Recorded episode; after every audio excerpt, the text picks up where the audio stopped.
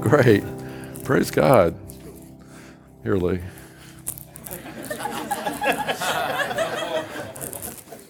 he works with the junior hires. I thought that would be appropriate.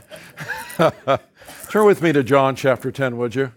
John chapter 10. We continue our series as we look at, uh, thank you, as we look at the uh, miracles of Christmas. And we've already mentioned the miracle of light and oil. Pretty exciting when you and I begin to process and think about all the things that uh, can transpire in this time of the year. And to, to pull together Hanukkah and Christmas makes sense. The reason it makes sense is because we'll discover here in a moment that the fact Jesus celebrated Hanukkah. And we are given instruction in the Word of God to remember the feasts and the festivals. This is not, I believe, a Jewish ceremony or celebration or remembrance, but it's very Christian. Because when you, and you're hopefully going to see in a moment how very powerful this is. You know, the concept of, of light, Jesus has been in the book of John teaching about light. From the very beginning in chapter 1, he declared, I am the light of the world. And it was really revolutionary to have someone like that, a rabbi, who would declare to all around him that we have the light, that the light is with us, and it literally explodes the darkness.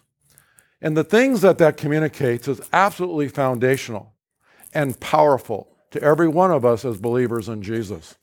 What I find interesting is that in this declaration that starts from chapter 1, goes all the way through to the end of chapter 12, there's one chapter in that list that there is no mention of Jesus being the light, and that's in chapter 10. And again, you and I can agree and understand that what the Lord does, especially with His Word, is not by accident. It wasn't one of those thoughts that God thought, well, you know, I think we'll take a break in chapter 10 and not bring up uh, the concept of light. I believe it was uh, intentional and very powerful that surrounding chapter 10 are these unbelievable statements of light. It says, for example, and I'm not obviously giving you all of them, there isn't enough on the slide, but starting at verse 8, it says, Jesus spoke, I am the light of the world. He who follows me shall not walk in darkness. That's powerful. That's, a, that's an important statement.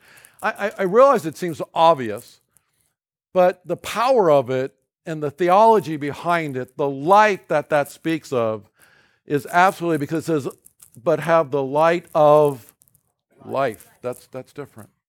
And John, as long as I am in the world, I am the light of the world. Now let's jump down. In chapter 11, Jesus answered, they were talking, anyone who walks in the day does not stumble because he sees the light of the world. But if one walks in the night, he stumbles because the light is not in him.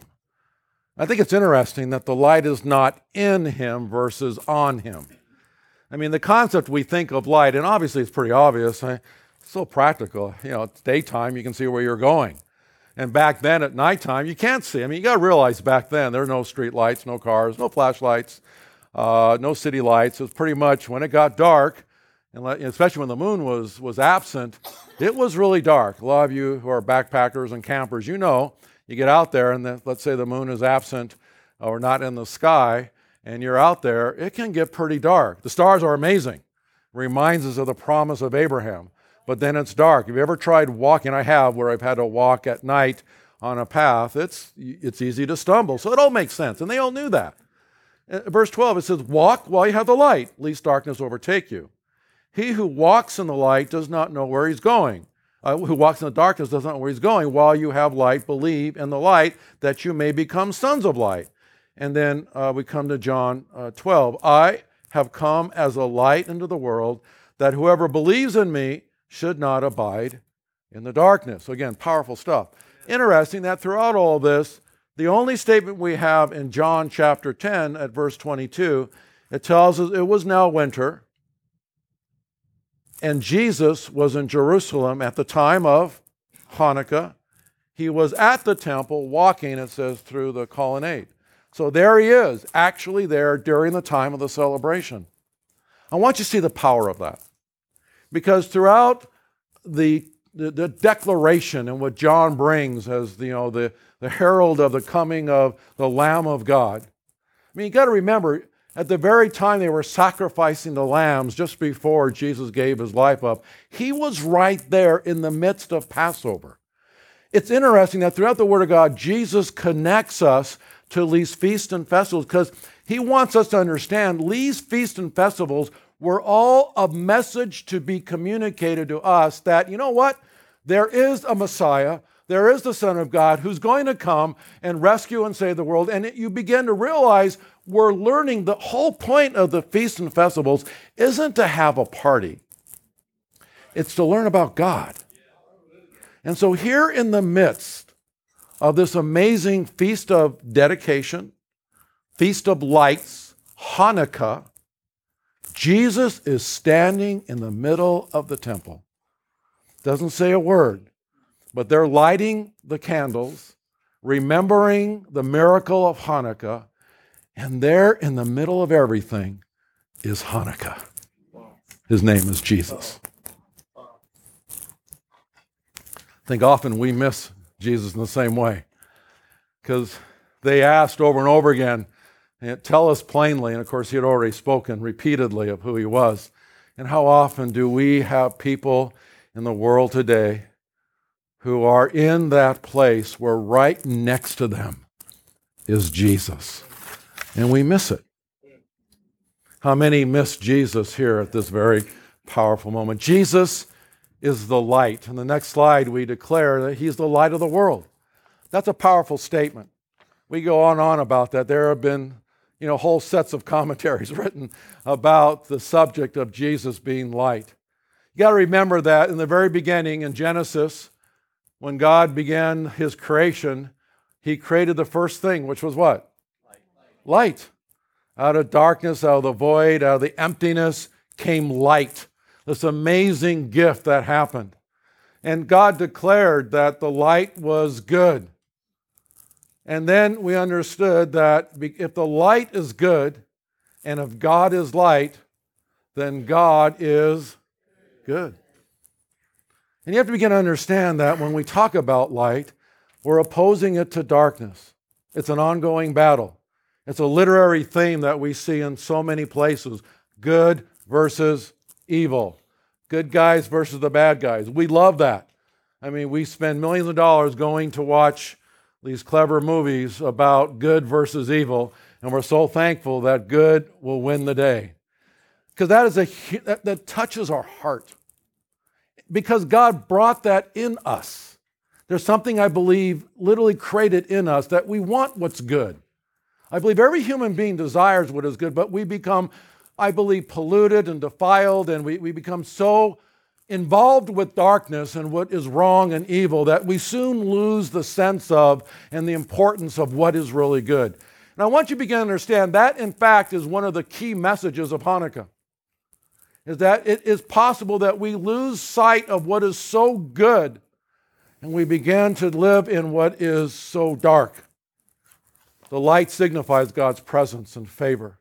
It symbolizes the fact of a holy God. It's revelation of God's love that comes to us in Jesus Christ. And Jesus Christ is the life giving light. Can you say amen to that? Amen. And we don't want to miss that. And you and I, we should be connecting with this. It's dark by 418. Have you noticed that? Man. September 21, it all changes. We get 30 seconds more of light. Can you say amen to that? There's hope. and it keeps getting more and more as the time goes on. We, the, the winter solstice begins a transition. And I got to tell you, there's something comforting about light at this time. I mean, it's, you know, 419, it's like it's dark. And I, I, love what we do in our home. We have, of course, the, the Christmas tree with the lights, and uh, my wife Lois puts out just a whole bunch of candles. We have the battery power, we got just regular candles everywhere. We probably have a three or four dozen candles, and we put them out and we light them. I was sitting there um, yesterday and it was just, just love. It was quiet. I was kind of thinking about today. I was thinking about the word and just kind of praying and hanging out with Jesus. And I had the light of the tree and I had a bunch of candles and all this going on. And all the, all the other stuff was off and it was just quiet. It was just a quiet moment with the Lord. And I looked and I said, Thank God for light. You know, I was raised in California. and I love light. I love sun.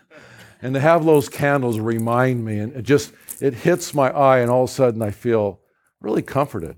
I feel warmed. There's something about candlelight. Candlelight's kind of special.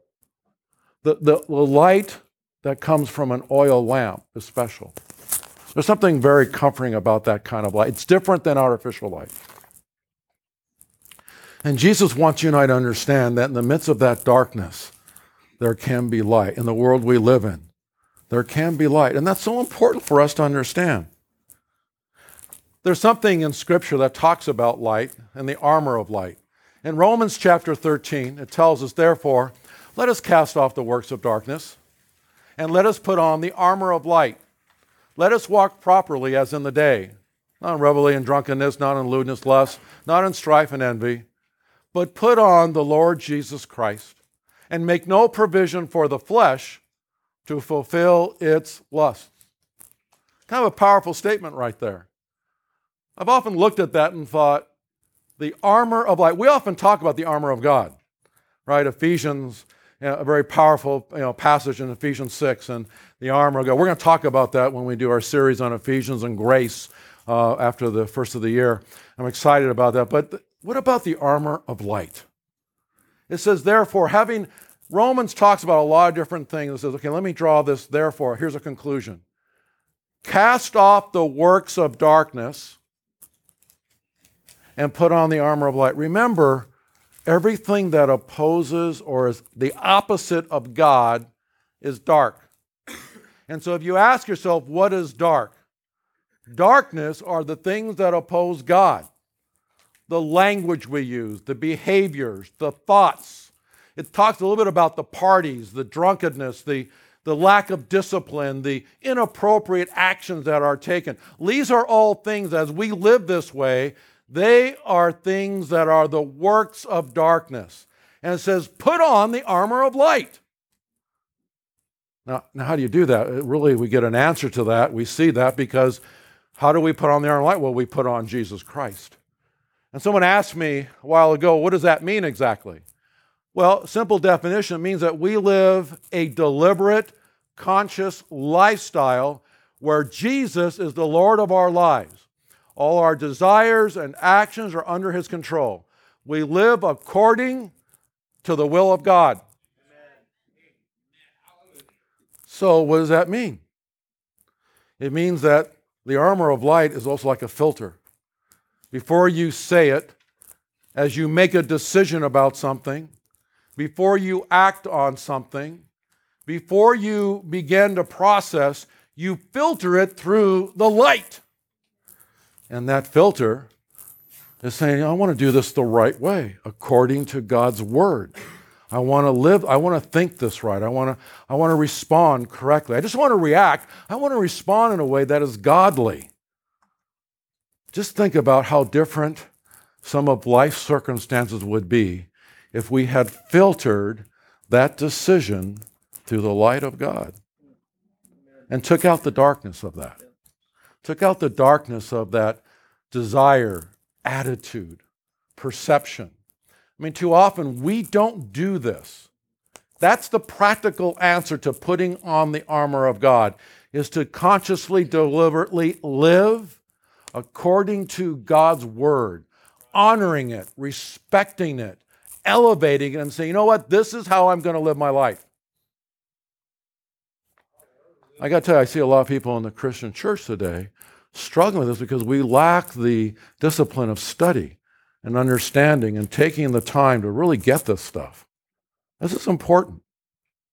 Because we're going to see in a moment that to do this is really an amazing and important challenge because if we don't do it, the church is in, really, is in serious trouble. So God gives us instruction to live a life that's very different. And, and I believe in this, as we connect Hanukkah and Christmas, we see that good does come against evil. Evil tries to come against good. Jesus said, This is the verdict. The light has come into the world, but men love darkness instead of light because their deeds were evil.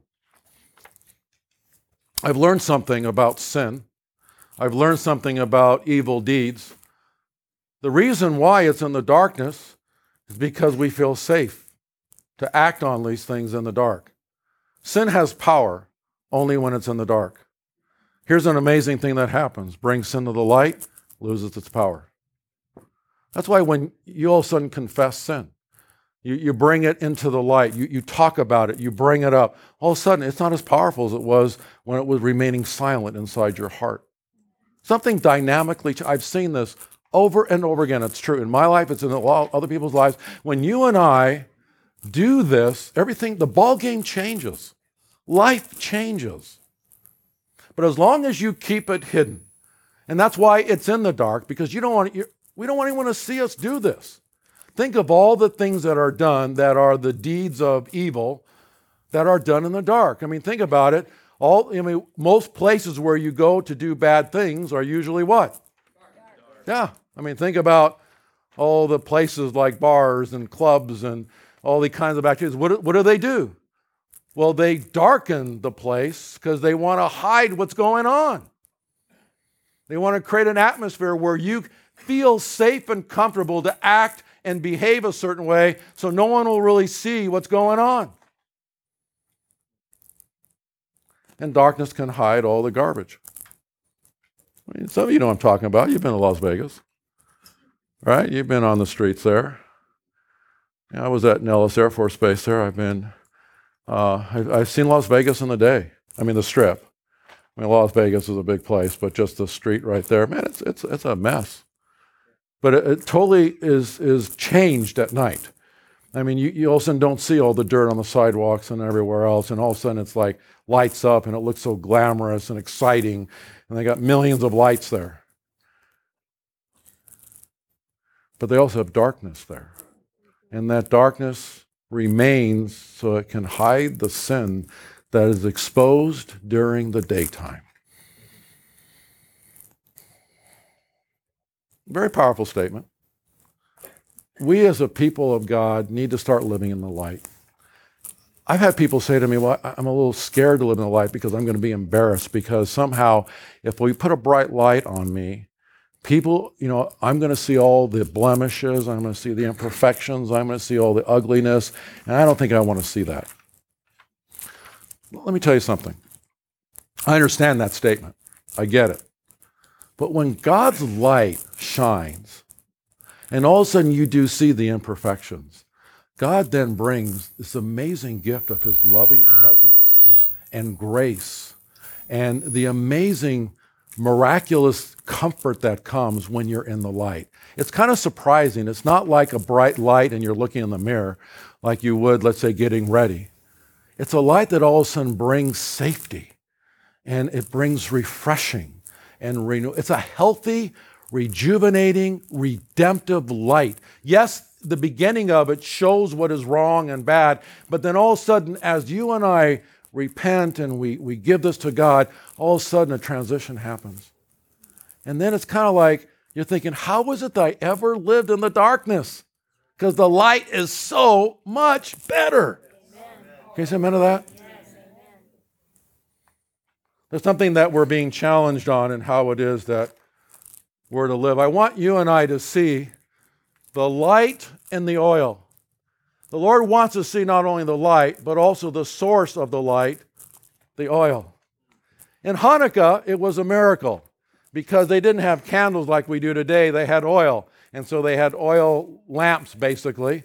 And, and it was oil that lit the lamps, and that oil had been specially prepared. It was prepared, it was holy oil, it was sacred, it was pure, and it was designed to function in a pure facility called the temple, the place, the Ark of the Covenant. You had the courtyard, the holy place, the Holy of Holies. And within all of this, it was sacred, it was kept clean. It was, it was all done continually. It was a ceremony involved with it. And it all stood symbolic of a pure and holy, righteous, amazing Lord and God whose name is Jesus. At the time, they didn't know it was Jesus. But it all was it all connected. I want you to see that. We can interchange that. So we come to this story because I want you to see that the issue is what was trying, what the Syrians were trying to do at this time. Under their leader, they were trying to do something that was quite insidious. I want you to get this because it applies today. This is important. They were doing everything they could to bring down the respect and honor and holiness of God. You see, at the time, the Greeks were coming, and they were really concerned about the fact that the Jewish people believed in the Lord their God as the one and only God. They practiced the Shema, they prayed this regularly, and everyone knew it that they stood out as God's people. And, and, and they, they had the identification with circumcision and a life and a way of living that all was about this, this whole amazing statement that there is Yahweh, the Lord our God, one Lord. Now, the Greeks are like not too happy about this. The Syrians aren't very happy about this. And so they decided that they would begin to do something. And basically, here was the statement they were saying something like, you know what? We can live with this if you'll just take out that holiness part, that only part, the one and only. So here's the deal. Because, you know, the Word of God is a great book of literature has, has wisdom. I love some of the statements in it, they would say. I, I love some of the ideas in it. So we'll read it as literature. We love it as, there's a lot of wisdom literature of the time. So it'll be just one of our many books that we can read to understand how to live life, and we'll kind of pick and choose as we want. But this thing about Yahweh, we're gonna, we're gonna, we're just gonna kind of, we're gonna calm that down a little bit. Because there's a lot of other gods because we have the Greek gods and there's, you know, a whole bunch of them. At this time, there was one that was worshiped, the father of the god Zeus. And so basically, they were trying to get the people of God to give away the oneness, the priority, the exclusiveness of Yahweh, the Lord their God. And what are they trying to do? Getting them to compromise, getting them to, to just disrespect. I want you to get this because it's what's happening today. Now, what's going on is they were given some choices. Again, I'm not going to go through the whole story, but very quickly, quick review. The Maccabean War was a three year war. It's actually studied at times in military war college. When I went there, they actually studied the Maccabean revolt and looked at guerrilla warfare. It was one of the first times successfully used. But I want you to understand when they started this fight, they were facing these kinds of decisions. They were told at one point in the history that they would bow down to Zeus or die. And 80,000 people in a couple days lost their lives. They were killed because they refused to bow down to Zeus. 80,000 people. All of Bremerton is now gone. All of the North Peninsula is now gone. 80,000 people have just been killed because they refused to bow down to Zeus. They would take a pig and kill it on the brazen altar. Again, to defile the brazen altar, that was the thing on the courtyard, the outside where they sacrificed the animals before they would, uh, you know, uh, use them in different ceremonies. So, and you got to realize a pig is a really bad thing to this Jewish understanding. Pigs were definitely not kosher. Bacon is not kosher. Let me repeat that again. Bacon is bad for you. it may taste good, it may smell good, but it is not kosher. Can you say amen to that? no one wants to say that. The Sabbath was outlawed. The very thing we're doing right now, they said, if you gather, we'll either send you into prison, we will torture you, we'll beat you up, or we'll kill you. So don't gather. Don't, don't gather anymore. They even went to the extent of having the young men to undergo a surgery, and it's written up in the history, to try to reverse the circumcision. I mean, that was crazy to even attempt to do that, but they were trying to do that. Why were they doing that? Because they wanted to remove the identity of God's people. Circumcision at that time was a clear identity that spoke to the fact that I am one of God's chosen people. If we can reverse it, we can take away anything that says you're special or different from us. We want to all be the same. There's nothing to be different about you. You can't be one of God's people. You got to be one of all of us. So let's take away that identity. And then literally they took pigs into the Holy of Holies, right? The very sacred place that was only entered once a year. They went in throughout this time to butcher their pigs that they would eat as food on the altar in the Holy of Holies. Now, you think about all of this, and it was a pretty amazing miracle that despite all this going on, the Jews eventually would win. What we learn is this is called Hellenization. Spiritual culture, moral, ethical compromise are the tools Satan is using to destroy the church today. I want you to see this. Right now, today, it is happening. The enemy that wants to come against the church today is getting you and I to somehow compromise our cultural, moral, ethical beliefs and understanding according to the Word of God. And now we're saying it doesn't count, doesn't matter. It doesn't apply to family, to marriage, to sexuality, to how we live our life. We now can kind of do whatever the situation might allow, and we'll kind of take a vote on it. And if we all agree, then we'll go ahead and live that way. God's word is a nice guideline, a nice option, but we're not going to live according to that any longer. We're going to water it down. We're going to disrespect it. We're not going to honor it. And that's happening right now today. I am passionate and fearful for the church. I want you to wake up to this. We are asleep to the reality of what's taking place right now.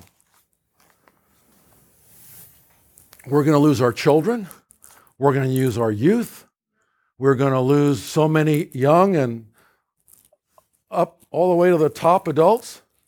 We're going to lose so much because we are allowing ourselves to buy into the compromise. We are no longer standing as light in darkness. We are somehow trying to blend light and dark together. And the scripture says you just can't do that. But we're working hard to try to do that. And we're being challenged to do that our politics, our science, our literature, our media is all trying to get us to buy into this truth right now. And if we buy into it and allow that to take place, church is in trouble. Serious trouble. We've seen it in history. I mean, I've said this before, but it bears repeating. Look at Europe. Europe was, was a happening place. I mean, churches were alive. I mean, the mission was exciting. Today, I've been to Europe a lot. I got to tell you, you go to Europe and you'll see the churches and they're hollow shells of what once was. And you know what? It's not happening. In some places, we hear sparks, but overall, it's pretty much dead. And that's what's going to happen to America.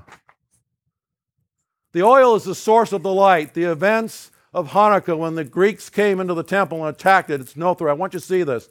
They did not steal, destroy, or take the oil. They could have. What did they do? They defiled, dishonored, and polluted the oil. I want you to see that. In the events of it, they defiled it, they ruined it. They made it so, listen to this, they made it so they could not use the oil.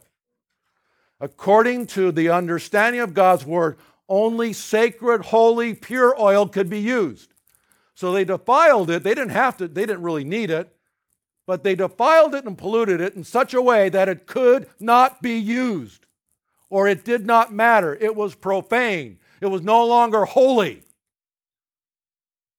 And that's what's happening right now today because the oil reminds us and stands as this amazing statement a statement of wisdom and life and holiness and power. It's a statement that says it's a symbol of the Holy Spirit, the endowment of the Holy Spirit, the, the symbol of abundance. It's, it's, the oil reminds us that there is wisdom, there is life, there is power, there is hope, And if the world can steal that away and pollute it and defile it and dishonor it, then where are we? And that's exactly what's happening today. What the Syrians did and were trying to do, because what happens today is if it doesn't work and they can't get us to compromise and they threaten our lives. Now, here in America, we don't deal with that that much. But there is growing anger and hatred towards those who are believers. Worldwide, it's happening at an astound it's escalating. People who are being killed, tortured, and beaten up for no other reason. Do not be naive. For no other reason than what we are doing right now. It's a little bit scary. This needs to concern us. And we need to wake up to it because right now, literally, the attack was against the holiness of God, against the purity and the respect and the honor that we would bring. We are called to respect and honor God's word and the Lord Himself. And how do we do that? By studying it, by coming to church, by being involved in the mission. You don't do that if you only come when it's convenient. You don't do that when you only occasionally, you know, think about praying and reading the word just when it happens to, you know, suit you because it's not going to work unless it becomes something we do as a regular part. We put on the armor of light. It's part of our lifestyle. Are you with me on that?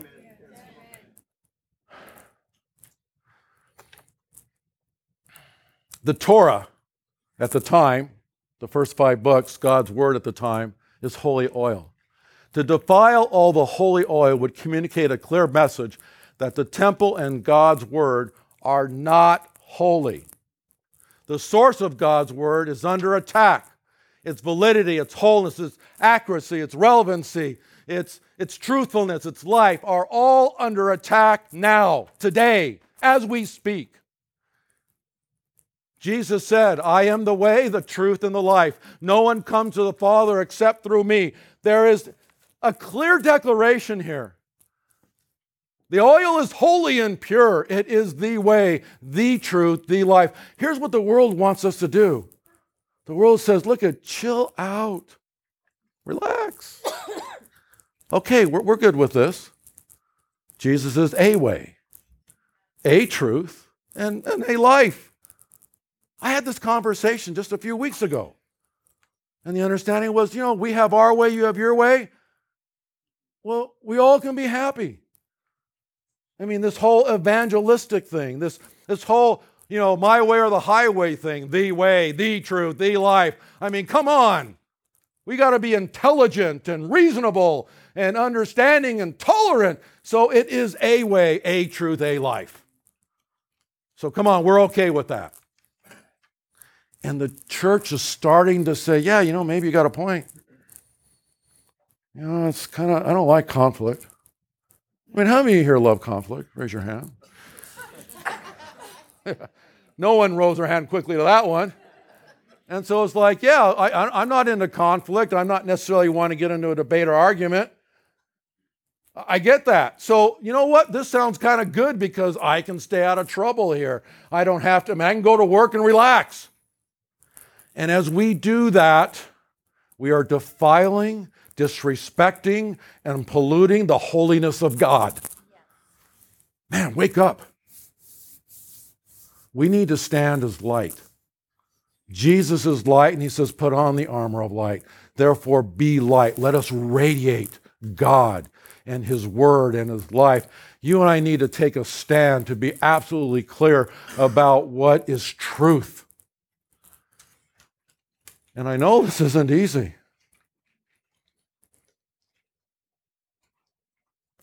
I faced this four weeks ago.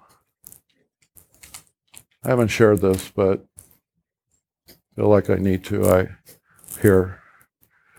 My mom passed away. At her memorial, you know, I, I was raised and born in a Jewish home and we had a Jewish ceremony for my mom. It was made clear, once again, as it has been over and over again with my family. You got to realize this is really true.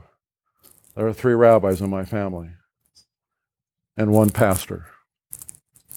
And that's not funny to them. It is a challenge.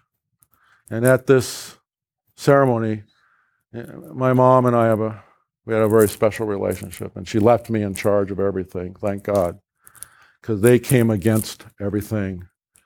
I respected the tradition. My mom wanted to have a Jewish ceremony, and we did do that. But everyone was afraid I wasn't going to do that. The rabbi called and wrote. He was really concerned. I had to have a conversation with him. My family members called. They, did, they wanted to make sure I did what they wanted and nothing that I would want. Literally, they know that we would align together. But they were so concerned about who I was, believing in Jesus as the Messiah. I've lived with this for over 45 years.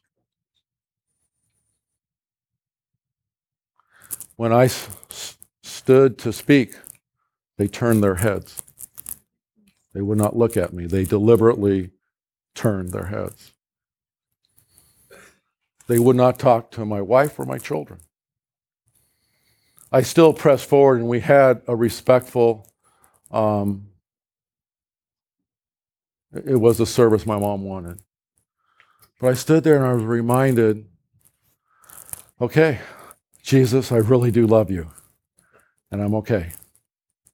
I can face this because my love for you is greater than anything else. Now, this family will probably not ever talk to me again, and I'm okay with that. That's their choice. But I want you to understand that we face that. I have faced it. I am facing it. I know what it's like. I'm not crazy about it. But greater is He that's in me than anything that's in the world. Amen. I want you to live that way. I want you to be able to face whatever opposition would come. And as personal, as real as it can be, we can stand because we're taking a stand not to be oppositional, but because we love the light and the life that Jesus brings. I want to encourage you give your life to Jesus. Don't be embarrassed by him. Don't be afraid. Don't be hesitant. But take a stand regardless of the price. Ultimately, it's worth it. Let's pray.